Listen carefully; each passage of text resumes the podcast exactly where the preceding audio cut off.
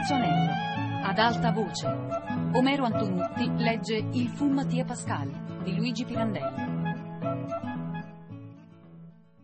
Senza volerlo, quasi guidato dal sentimento oscuro che mi aveva invaso tutto, mi ritrovai sul ponte Margherita, appoggiato al parapetto, a guardare con occhi sbarrati il fiume nero nella notte. Là un brivido mi colse, di sgomento, che fece d'un subito insorgere con impeto rabbioso tutte le mie vitali energie, armate di un sentimento d'odio feroce contro coloro che da lontano m'obbligavano a finire come avevan voluto là nel mulino della stia.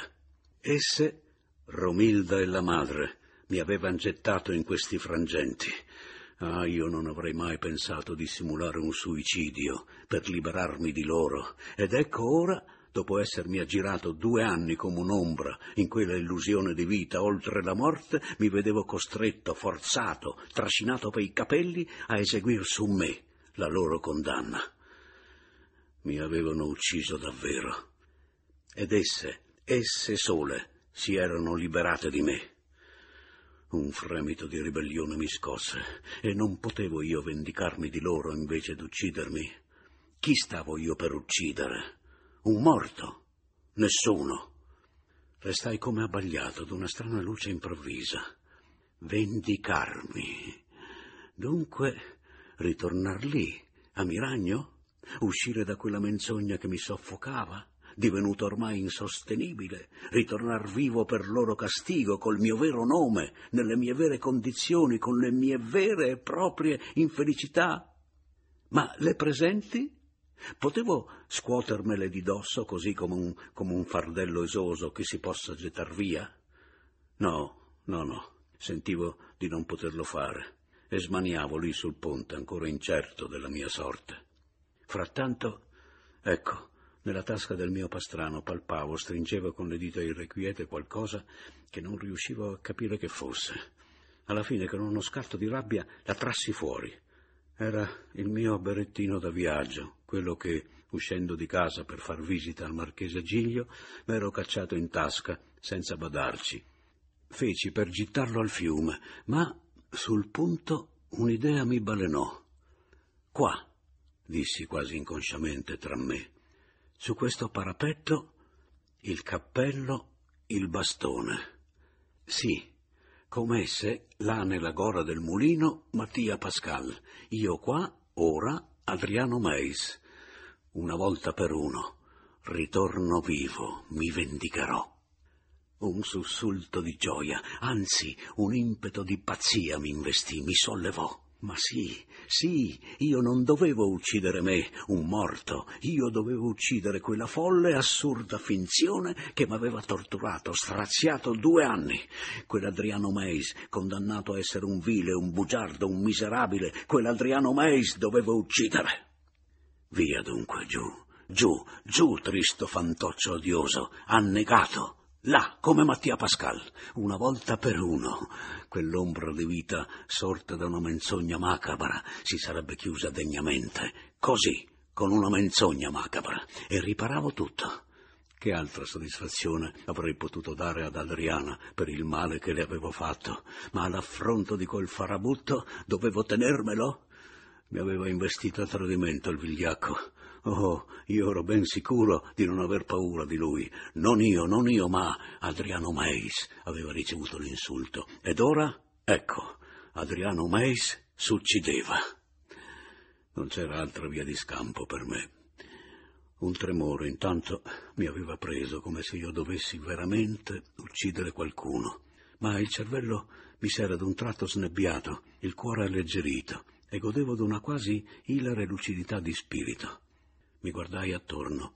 Sospettai che di là sul lungotevere ci potesse essere qualcuno, qualche guardia, che, vedendomi da un pezzo sul ponte, si fosse fermata a spiarmi.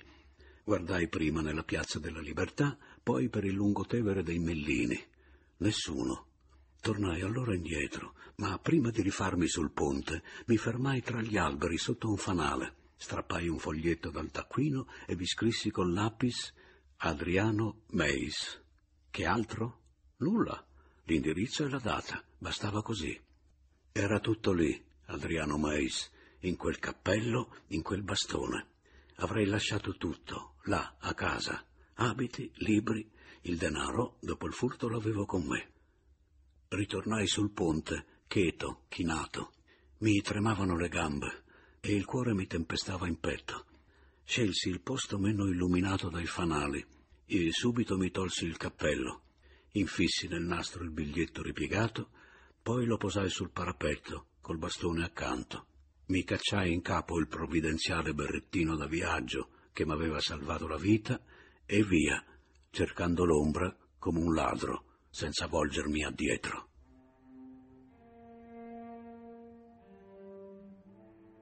Arrivai alla stazione in tempo per il treno delle 12.10 per Pisa. Preso il biglietto, mi rincantucciai in un vagone di seconda classe, con la visiera del berrettino calcata fin sul naso, non tanto per nascondermi, quanto per non vedere. Ma vedevo lo stesso, col pensiero. Avevo l'incubo di quel cappellaccio e di quel bastone lasciati lì sul parapetto del ponte.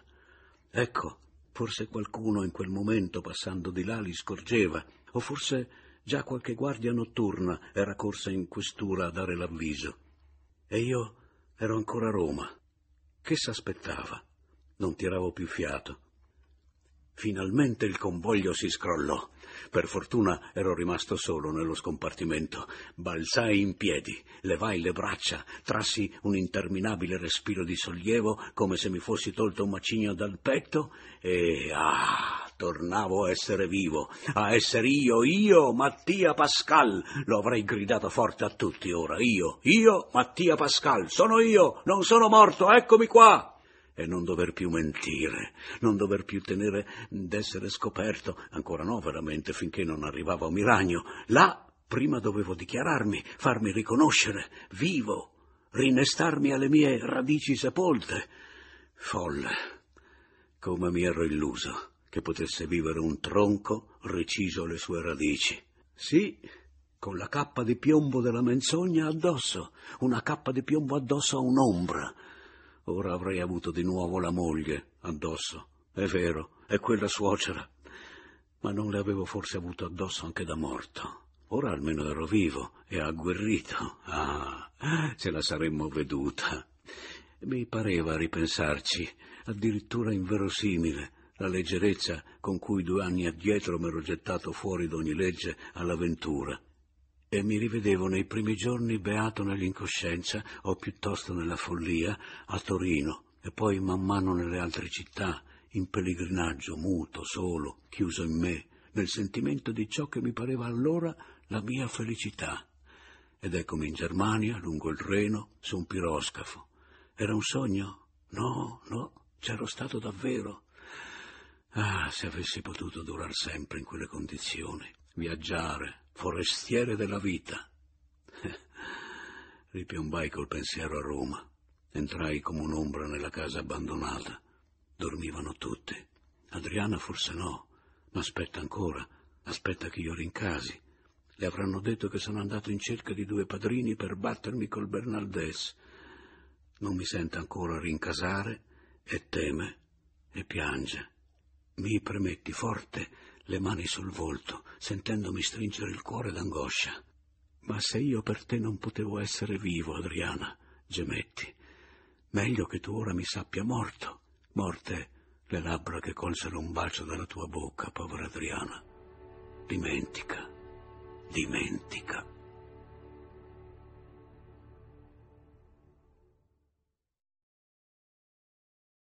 Stimai prudente fermarmi qualche giorno a Pisa per non stabilire una relazione tra la ricomparsa di Mattia Pascal a Miragno e la scomparsa di Adriano Meis a Roma, relazione che avrebbe potuto facilmente saltare agli occhi, specie se i giornali di Roma avessero troppo parlato di questo suicidio.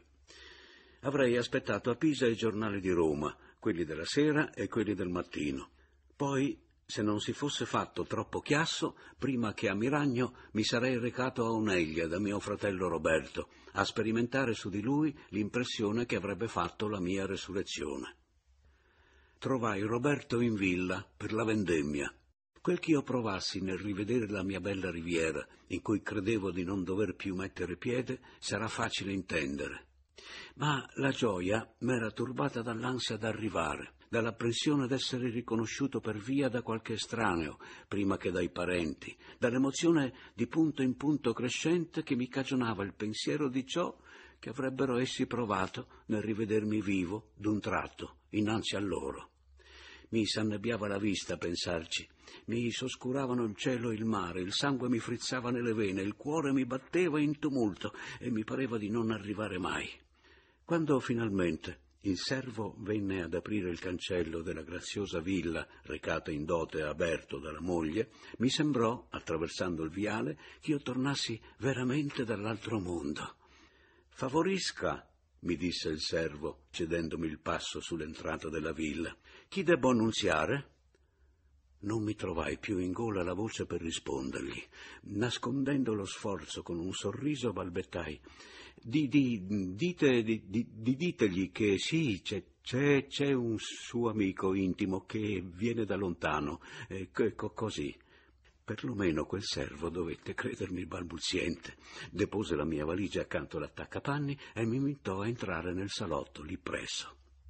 Fremevo nell'attesa, ridevo, sbuffavo, mi guardavo attorno in quel salottino chiaro, ben messo, arredato di mobili nuovi di lacca verdina.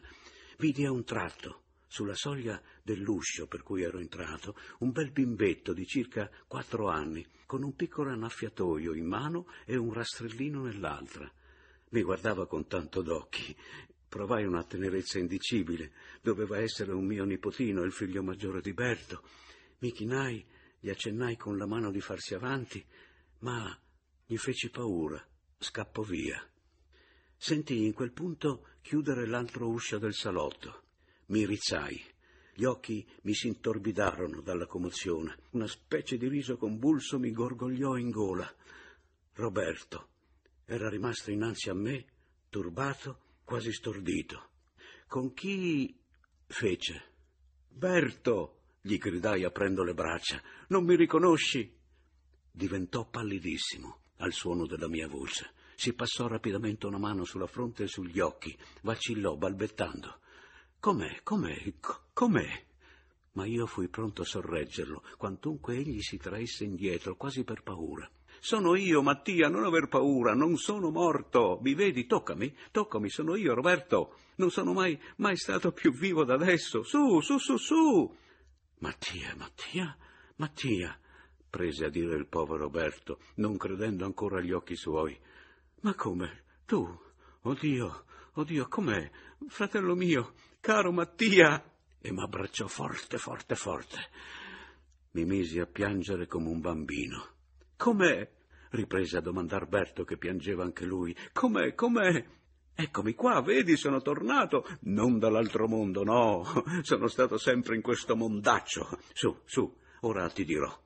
Tenendomi forte per le braccia, col volto pieno di lagrime, Roberto mi guardava ancora trasecolato. Ma come? Se là non ero io, ti dirò. M'hanno scambiato. Io ero lontano da Miragno e ho saputo, come l'hai saputo tu forse, da un giornale, il mio suicidio alla stia. Non eri tu dunque? esclamò Berto. E che hai fatto? Un morto.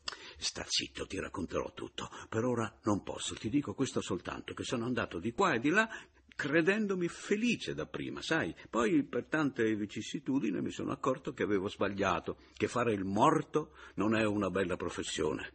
Ed eccomi qua, mi rifaccio vivo.